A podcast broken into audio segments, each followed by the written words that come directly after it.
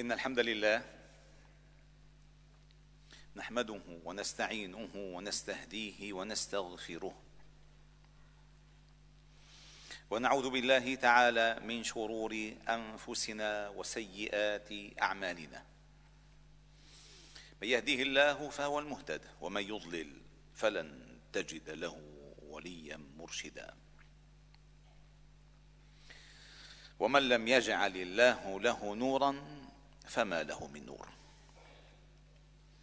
وأشهد أن لا إله إلا الله وحده لا شريك له.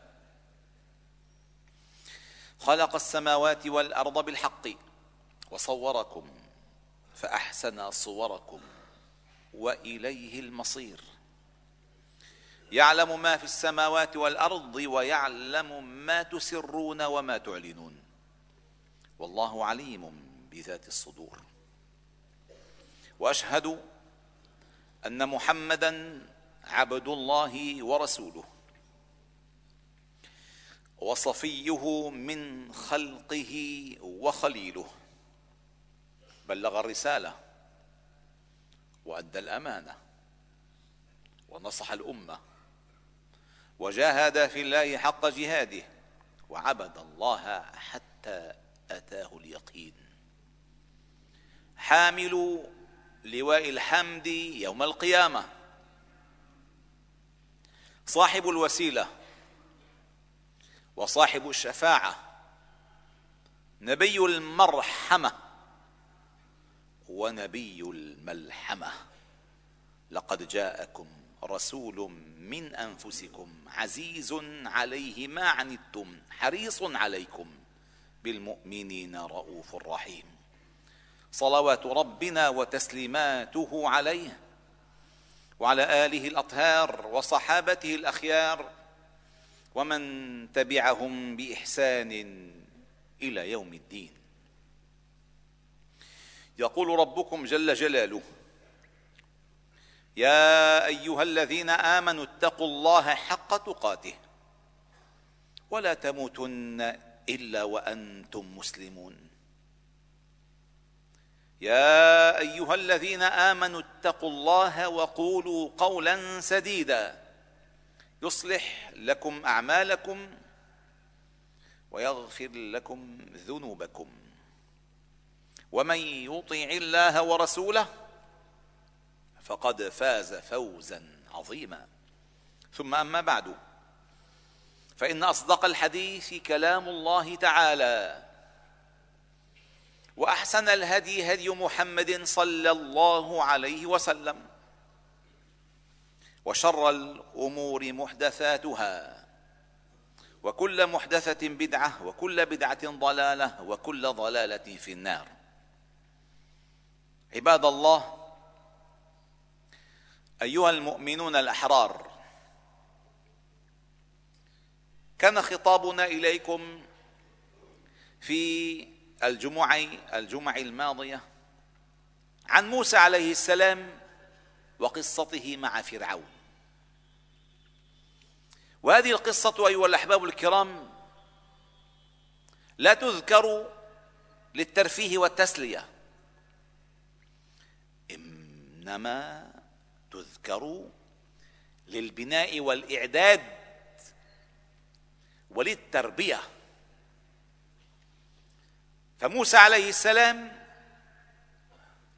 يمثل الأنموذج الأكبر في مواجهة الاستبداد العالمي. وفرعون يمثل الطاغية الأكبر الذي أكثر في الأرض الفساد وعلى وتجبر وتجرأ أن قال أنا ربكم الأعلى. فاذا هي قصة ممتدة. وانطلاقنا من خلالها من كتاب الله تعالى القرآن العظيم شيء مهم جدا. ربما تقولون في أنفسكم ما هذه القصة معروفة؟ نقرأها ونحفظها في سورة القصص وفي سورة طه وفي سورة الأعراف وفي وفي. وما الفائدة من ذكرها اليوم؟ وما فائدة من تكرار ذكرها؟ أولا أن نعيد برمجة عقولنا على ضوء القرآن. لأن كل أعداء الله على مر التاريخ هدفهم الأكبر أن ننأى عن كتاب الله. ننأى عنه تلاوة ننأى عنه حفظا ننأى عنه تدبرا ننأى عنه تخلقا ننأى عنه تطبيقا ننأى عنه دعوة. وهم ينهون عنه وينهون عنه. وقال الذين كفروا لا تسمعوا لهذا القرآن والغوا فيه. لعلكم تغلبون. يعلمون علم اليقين. أنه ما دامت الأمة بعيدة عن كتاب ربها وما, وما دامت منشغلة بالترهات والتفاهات والسخافات فالغلبة لهم. لا تسمعوا لهذا القرآن والغوا فيه. لعلكم تغلبون. فما داموا متعلقين بكتاب الله لن نستطيع أن نغلبهم. لن نستطيع. وما داموا بعيدين عن كتاب الله فالغلبة منهم سريعة جدا جدا أكثر مما تتخيلون. وما حصل في القرن الماضي إلى الآن؟ من انتكاسات وإخفاقات إلا بسبب بعد هذا الجيل السابق الغابر عن كتاب الله تعالى وإبقاء حياته دينية فلكلورية تقليدية تراثية لا حقيقة فيها ولا روح فيها ولا منهاج فيها ولا خلق فيها ولا حكم فيها. صلي وعلى البيت. سبح وعلى البيت. لا أمر بمعروف لا نهي عن المنكر لا إقامة لحدود الله لا دعوة لتحكيم شرع الله هذا كله كان بعيدا كل البعد. فحصل بنا ما حصل. فعندما نذكر قصة موسى عليه السلام وقصة فرعون الذي ذكرها الله تعالى في أحسن القصص وفي سورة القصص والله جل جلاله أمرنا أن نتدبر. فقال هل أتاك حديث موسى؟ أي شغل ذاكرتك. وضع قصة موسى نصب عينيك وإياك أن تغفل عن أحداثها. فينبغي أن يكون حديث موسى شاغلك. وينبغي أن يكون حديث حديث موسى منطلقك. وينبغي أن يكون حديث موسى نافذة فهمك للواقع. هل أتاك حديث موسى؟ إذ ناداه ربه بالوادي المقدس طوى اذهب إلى فرعون إنه طغى. فقل هل لك إلى أن تزكى وأهديك إلى ربك فتخشى؟ فأراه الآية الكبرى فكذب وعصى ثم أدبر يسعى فحشر فنادى. فقال أنا ربكم الأعلى فأخذه الله نكال الآخرة والأولى. إن في ذلك لعبرة لمن يخشى. هل أتاك حديث الجنود؟ فرعون وثمود. إذا عندما يأتيك الحديث ينبغي أن تحدث معه فهما جديدا. نظرا ثاقبا فكرا حادا. لا ينبغي أن تمر عليه هكذا. فنحن ذكرنا في الخطب الماضية عن ميلاد موسى عليه السلام. وكيف قدر الله جل جلاله أن يكون؟ ميلاده في الوقت الذي يفتش عنه فرعون ليذبحه. وقدر الله تعالى وهو الحكيم العليم أن يصل موسى عليه السلام بالتابوت إلى قصر فرعون فيتربى هنالك وفرعون أيها الأحباب الكرام وافهموا هذا جيدا. القرآن لا يذكر شيئا عبثا ابدا. فرعون على مر التاريخ مذ أن كان فرعون مصر إلى آخر فرعون في الأرض يعتمد يعتمد باستبداده على عدة أمور. لا أريد أن أحصرها بعدد لربما يبتكر فراعنة اليوم أشياء كثيرة. ينطلق من عدة أمور ذكرها القرآن الكريم. أولا ربوبيته واستبداده أي لا يري إلا ما يرى. ولا يفعل إلا ما يريد. ولا قيمة لهذا لهؤلاء القوم حوله لأنه استخف بهم فأطاعوه رهبا ورغبا. هذا الانطلاق الأول. وهذه تسمى القيادة الزعامية الربوبية المزور طبعا. الثانية الزعامة السياسية التي يمثلها هامان. يا هامان ابن لي صرحا. يا هامان يا هامان يا هامان. هامان هو السياسة التي يطبق من خلالها فرعون ما يريد في الناس. من أنظمة من قوانين من سجون من إلى آخره. يدير هذه السياسة هامان على مر التاريخ هامان. ثم بعد ذلك؟ هناك زعامة مالية مالية. يديرها قارون. يشتري بها الذمم. يضعف بها النفوس. يستجلب بها الناس. يغير بها الآراء. المال. يا ليت لنا مثل ما أوتي قارون.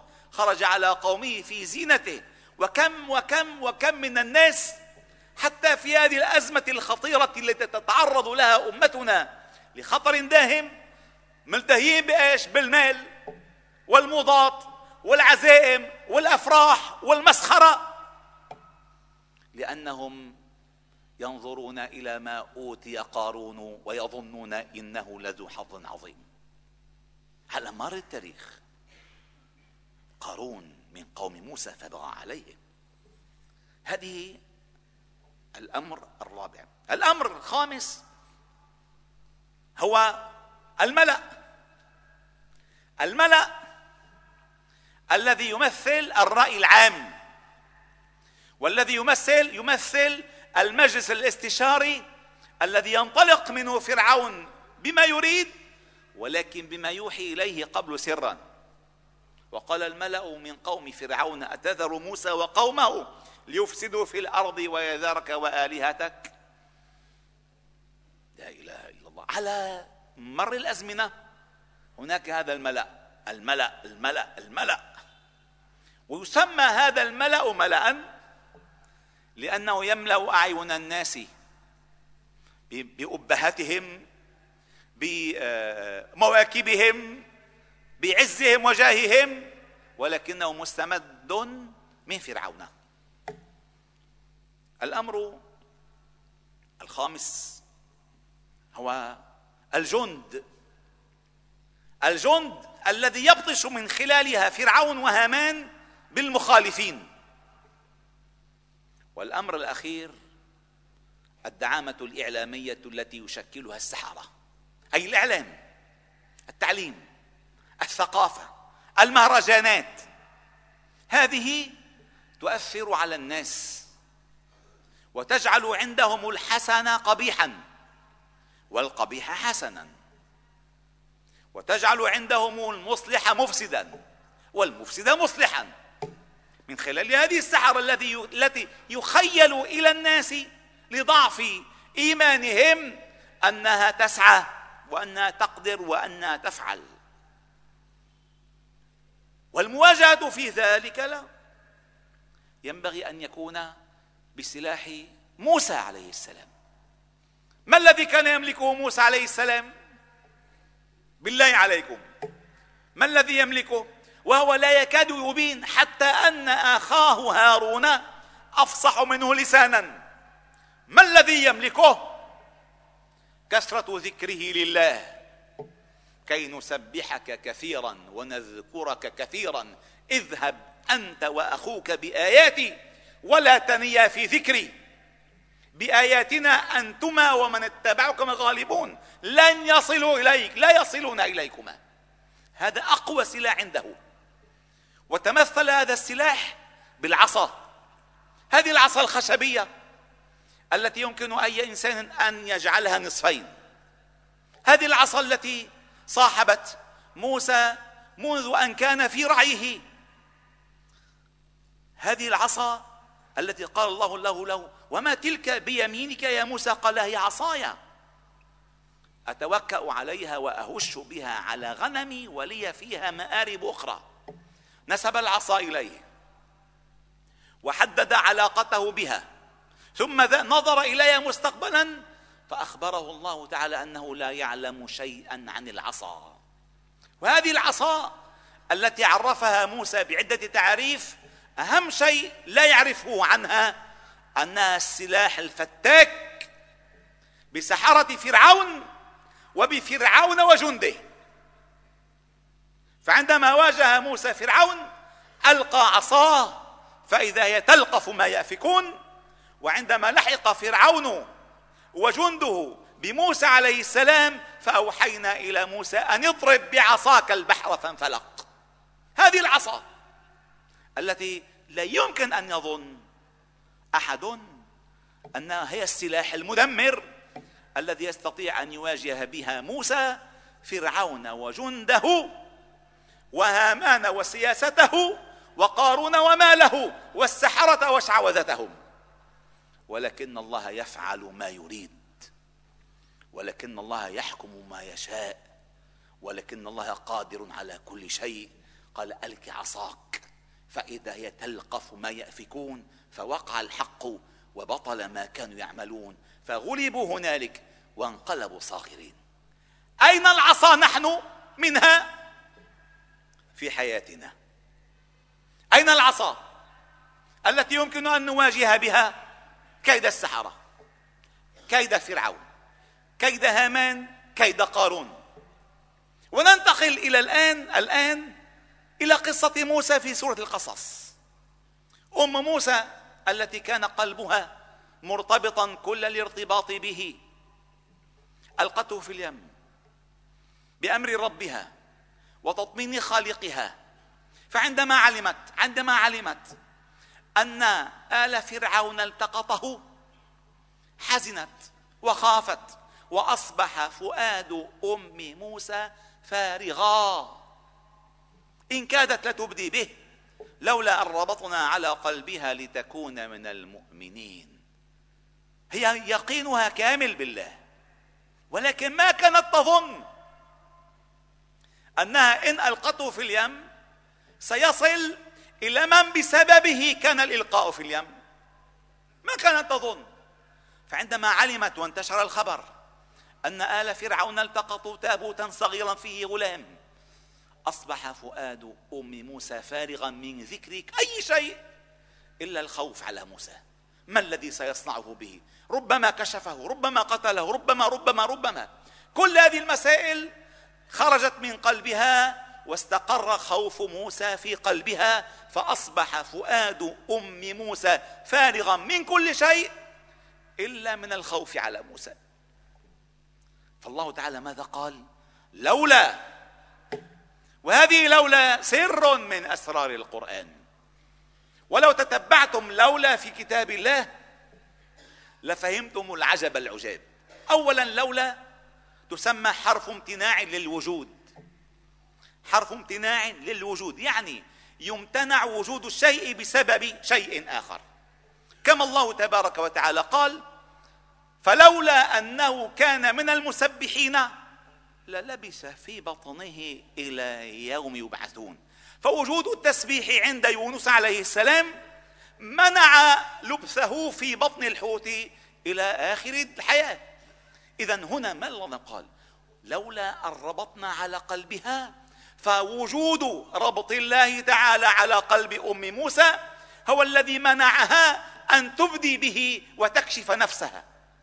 لربما الأم لا تستطيع فربما ربما بحنانها بعاطفتها تذهب إلى قصر فرعون وتمسك بالباب وتقول لا تقتلوه هو ابني فتكشفه فيقتل. فربط الله تعالى على قلبها.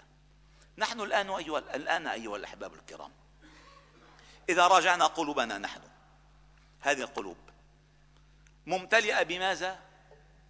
وفارغة عن ماذا؟ مشغولة بماذا؟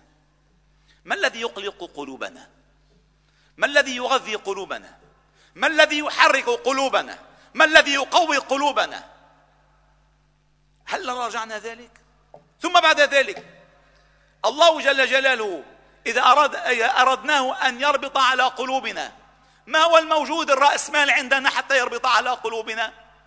اسمعوا ما الله قال في سورة الكهف. إنهم فتية آمنوا بربهم وزدناهم هدى. وربطنا على قلوبهم إذ قاموا فقالوا ربنا رب السماوات والأرض. هل موجود عندنا نحن القيام بحق الدعوة بحق الجهر بالحق الأمر بالمعروف النهي عن المنكر حتى يربط الله تعالى على قلوبنا؟ أم موسى عليه السلام كانت مؤمنة موقنة صابرة خشيت بإحساس الأمومة وعاطفة الأم خافت على موسى. نحن على ماذا نخاف؟ ومما نخاف ولم نخاف وكيف نخاف؟ إذا فلنراجع قلوبنا. فهي بداية المعركة. بداية النصر. البداية النقطة الثانية في هذه القصة. قوله تعالى وحرمنا عليه المراضع من قبل الله أكبر. هذه الآية هذه الجملة من هذه الآية عظيمة جدا. موسى عليه السلام الذي وصل إلى حضن فرعون. وهذه وهذا المخاض الخطير أيها الأحباب في ولادة موسى نحن رأيناه. رأينا أخطر مخاض بدأ في هذه الأمة في ولادة موسى في العراق. عندما بدأت جيوش العالم كل العالم تريد أن تكسر قيمة قيم هذه قيم هذه الأمة. فاستباحت العراق استباحت أطفالها استباحت نساءها استباحت ثرواتها استباحت غذاءها ودواءها وزرعها ونخيلها وماءها. وبدأت القصة من هنالك. فلذلك أكاد أجزم أن ولادة موسى بدأت مع دخول جيوش الغرب إلى العراق. ولكن متى يبلغ لا أدري. واستمرت ولادة موسى في سوريا. واستمرت ولادة موسى في لبنان. واستمرت ولادة موسى في فلسطين. وها هو الآن يصرخ موسى عليه السلام. وهو الآن في حضن فرعون. وأسأل الله عز وجل أن يربط على قلوب أمهات فلسطين وهم يرون أطفالهم وأبناءهم يذبحون كما ربط على قلب أم موسى. فيثبتها على الحق وأن يربط على قلوب المجاهدين كما ربط على قلوب أصحاب الكهف. إذ قاموا فقالوا ربنا رب السماوات والأرض. ثم بعد ذلك عندما قال وحرمنا عليه المراضع من قبل والله الذي لا إله إلا هو. هذه الآية تدل على كيف ينبغي أن نستعد للمعركة. عندما نريد أن نواجه عدوا ونحن نرضع من لبانه وينمو لحمنا من غذائه ونرتع في محاضنه ونستقي من ثقافته ونرى برؤيته ونفكر بتفكيره لا يمكن لا يمكن أن ننتصر. لا يمكن أن نهزم جيشا. وهذه المعركة أيها الأحباب الكرام هي قيمة معركة دينية دينية دينية. هلا بتقول لي بده نغاز بده نغاز بده النفط بده النفط ولكن الباعث الحقيقي الدين. تملكوا فلسطين باسم التوراة. ولا يمكن أن تسترد فلسطين إلا بالقرآن كما دخلوه أول مرة. استباحوا العراق باسم التوراة. لذلك أول ما فعلوه عندما وصلوا قرأوا هذه التعويذات على نهر دجله ونهر الفرات. استباحوا سوريا كذلك باسم التوراة. استباحوا أبطالها وحركوا الأنظمة الفاسدة لاضطهادهم باسم التوراة حتى يخلو لهم الميدان ويستطيعوا أن يبثوا جيوشهم كما كان يبث فرعون عيونه من ولد الآن حتى يذبح. حرمنا عليه المراضع من قبل فلنسأل أنفسنا نحن ثقافتنا نحن معلوماتنا نحن مواقفنا نحن من أي مرضع نأخذه؟ من أين؟ هل من التعليم في المدارس المملوءة بالسموم؟ أم من الجامعات المملوءة بالشبهات؟ أم من الإعلام المملوء بالشهوات؟ أم من أين؟ أم من المجتمع المملوء بالتفاهات؟ من أين نأخذ ثقافتنا؟ من أين نأخذ مواقفنا؟ إن كانت من القرآن الكريم فنحن حرم الله علينا مراضع فرعون. أما إن كان من غير القرآن الكريم فنحن ندعي أننا نريد تحرير فلسطين ولكن غذاءنا ودماءنا ولحومنا تنمو من مراضع فرعون. فرعون المتجدد في كل زمان. فعندما فعلا نستعيد فطرتنا ونستعيد فكرنا نحن وديننا وقيمتنا تبدأ تبدأ أول ملاحم استعادة عزة هذه الأمة التي أظنها بدأت من غزة. وإن قتل الأطفال وإن هدمت المساجد. هلا قبل أن أنزل في مسجد الآن هدموه على رؤوس من فيه.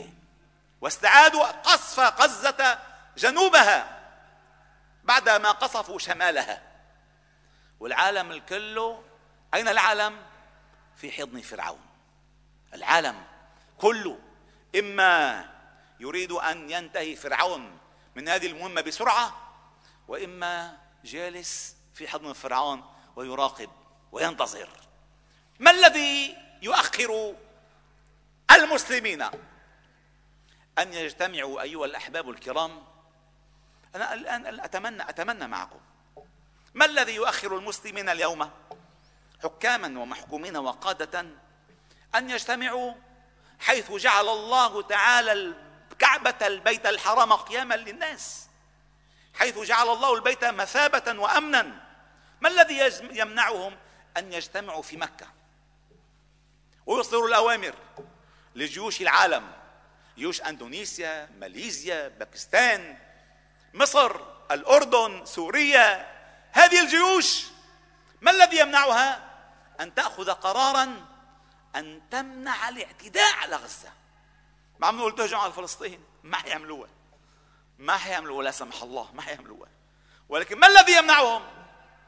فرعون. لماذا؟ لأنهم تعودوا الرضاعة من مراضع فرعون. فبسبب فرعون هم الآن سادة. هم الآن حكام هم الآن هم الآن سلاطين هم الآن أمراء هم الآن ملوك. لأن فرعون رضي عنهم كما رضي عن قارون وهو الذي أعطاه السلطة كما رضي عن هامان وهو الذي أعطاه السلطة كما رضي عن السحرة وهو الذي أعطاهم السلطة. عندما نفكر هذا التفكير نفهم لماذا يمنع. والله بسيطة جدا بسيطة جدا. هذه الجيوش العظيمة التي كلها مسلمون يرون أطفال المسلمين يذبحون نساء المسلمين يقتلون مساجد الله تعالى تدمر. وأراضي وقف الإسلام في فلسطين ينتهك. أعلى شيء بدنا نفوت مساعدات طبية عاجلة وميزوت. يعني والله هذا هذا استهزاء. هذا استهزاء. امنعوا القصف. امنعوا القتل. امنعوا الإجرام. وجرموا اليهود حتى يعوضوا. هلا شو بيصير؟ إعادة إعمار غزة. لموا من المسلمين العرب ليعيدوا دمار ما دمرته اليهود. إنها المعركة أيها الأحباب الكرام. وأسأل الله عز وجل بأسمائه الحسنى وصفاته العلى أن يثبت مجاهدين في فلسطين. وأن يربط على قلوبهم. وأن يعطيهم أكتاف أعدائهم. وأن يثبت أقدامهم. وأن ينزل السكينة عليهم. مهما حصل من دمار وقتال وقتل وتهجير ولكن جذوة حماس الجهاد ينبغي أن تبقى مشتعلة إلى يوم القيامة. فالجهاد ماض إلى يوم القيامة لا يبطله عدل عادل ولا جور جائر. أقول ما تسمعون وأستغفر الله العظيم لي ولكم فاستغفروا فيا فوز المستغفرين استغفروا الله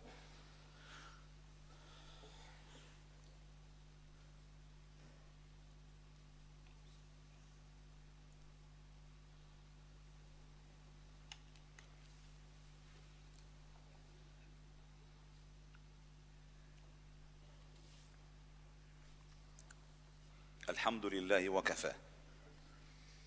وسلام على عباده الذين اصطفى. وأشهد أن لا إله إلا الله وحده. نصر عبده. وصدق وعده. وأعز جنده. وهزم الأحزاب وحده. لا شيء قبله ولا شيء بعده. ولا نعبد إلا إياه. مخلصين له الدين ولو كره الكافرون. وأشهد أن محمدا عبد الله ورسوله. وصفيه من خلقه وخليله. بلغ الرسالة وأدى الأمانة ونصح الأمة. وجاهد في الله حق جهاده وعبد الله حتى أتاه اليقين. صلوات ربنا وتسليماته عليه وعلى آله الأطهار وصحابته الأخيار ومن تبعهم بإحسان إلى يوم الدين. أيها الأحباب الكرام والله الذي لا إله إلا هو. أنا كنت اليوم أنوي أن أختصر الخطبة إلى حوالي خمسة عشر دقيقة ولكن الله أراد شيئا آخر. أنا أردت فقط أن أعلق على هاتين الآيتين ولكن قدر الله ما شاء فعل. وأزيدكم في الشعر بيتا تساؤلا خطيرا. أين علماء هذه الأمة؟ المراجع الكبيرة أين هم؟ هل العلماء في الأمة المطلوب منهم فقط أن يثبتوا لنا دخول هلال رمضان والفطر السعيد والعاشر من ذي الحجة. هل هذا دور العلماء؟ أين دور العلماء عندما كانت الأمة في أوج عزها؟ العز بن عبد السلام والآق شمس الدين في في الخلافة العثمانية. وكثير من العلماء كانوا يتقدمون الصفوف. أين العلماء؟ ما في. ما في علماء حتى الفتاوي يا وضوء يا حيض يا نفاس يا ما في أين العلماء؟ لماذا لم يجتمع العلماء؟ ما الذي يمنعهم؟ مع أن علمهم يوجب عليهم أن يجتمعوا. مع أن فقههم يلزمهم أن يأخذوا موقفا. مع أن دينهم أمرهم أن يكونوا في الصف الأول. إن بني إسرائيل كانت تسوسهم الأنبياء هي العلماء. كلما هلك نبي قام نبي. أما الآن من يسوس الناس؟ الجهلة المنافقون المشبوهون. من يسوس الناس؟ من يرشد الناس؟ لماذا إلى الآن لم نسمع إلى الآن إلى الآن؟ حيصير هلأ 60 يوم أو 55 يوم في اعتداء فلسطين ما خرج عالم له قيمة. وتحدث بالمباشر مع الأمة ما مع فلسطين ما مع اليهود. مع الأمة ما الذي علينا أن نفعل؟ ما, ما رسالتك أيها العالم إلى أمتك؟ إلى شباب الأمة إلى نساء الأمة إلى رجال الأمة إلى أطفال الأمة إلى ساسة الأمة إلى أغنياء الأمة. ما رسالتك؟ ما الذي ينبغي أن نفعله؟ نقنط بالصلاة؟ هذا هو هدفنا؟ هذا الهدف. كيف نواجه الخطر الداهم؟ هناك خطر دائم أيها الأحباب الكرام. لا تركزوا فقط أعينكم على غزة. فالخطر يمتد يمتد إلى حيث لا تتخيلون. وما يريدونه منكم هيئوه بجمعيات مشبوهة في مجتمعاتنا وأفكار مدسوسة في أفكارنا. وبرامج مشبوهة في تعليمنا كما فعلوا في غزة كما فعلوا في العراق كما فعلوا في سوريا كما فعلوا في مصر. هذه ينبغي أن نسمع من علمائنا هذه التوجيهات. لا من خطيب جمعة. العلماء الدكاترة البروفيسورية عندهم كتب وعندهم مراجع وعندهم إلى آخره. لك أين دوركم؟ إذا كنتم تمنعون فقولوا. إذا كنتم موافقون فقولوا موافقين فقولوا. أما هكذا هدوء كانوا من زمان يقولوا ضيط صمت. بس ما معقول يكون عشر سنوات صمت؟ لماذا لا تتكلمون؟ والله يقول في كتابه فلولا نفر. من كل فرقة منهم طائفة ليتفقهوا في الدين ولينذروا قومهم. إذا رجعوا إليهم لعلهم يحذرون. كيف نحذر؟ إن لم ترشدونا أنتم. كيف نفقه إن لم تعلمونا أنتم؟ هل ننتظر مذيعين العربية والجزيرة وآخره؟ هن يقولوا لنا شو لازم نعمل؟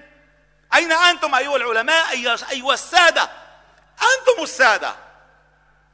لأن اتخذ الناس رؤوسا جهالا. إن الله تعالى لا ينزع هذا العلم انتزاعا من الناس وإنما بقبض العلماء. حتى إذا لم يبق عالم أي العالم هو رأس الناس. حتى إذا لم يبق عالم اتخذ الناس رؤوسا جهالا. وأخطر شيء في العلماء أن يتخذهم الناس علماء. وهم ليسوا بعلماء. أن يتخذهم الناس مرجعيات وهم ليسوا بمرجعيات أن يتخذهم الناس فقهاء وهم ليسوا بفقهاء.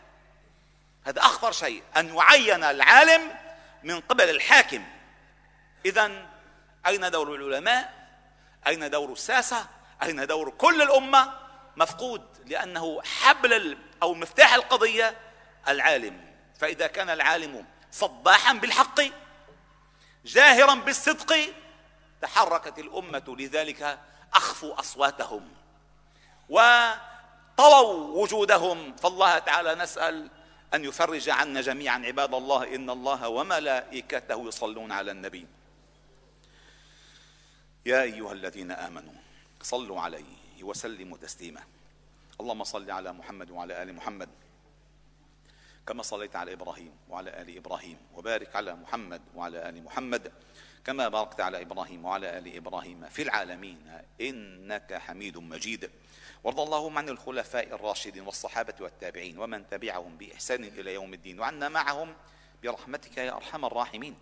اللهم ارحمنا فإنك بنا راحم ولا تعذبنا فإنك علينا قادر. ولا تسلط علينا بذنوبنا من لا يخافك ولا يرحمنا. يا حي يا قيوم برحمتك نستغيث فأصلح لنا شأننا كله ولا تكلنا إلى أنفسنا طرفة عين ولا أقل ولا أكثر. إلهنا مولانا أنت رب العالمين. اللهم اهدنا واهد بنا واجعلنا سببا لمن اهتدى. اجعلنا اللهم هداة مهتدين غير ضالين ولا مضلين سلما لأوليائك وحربا على أعدائك. نحب بحبك من أحبك ونعادي بعداوتك من خالف أمرك.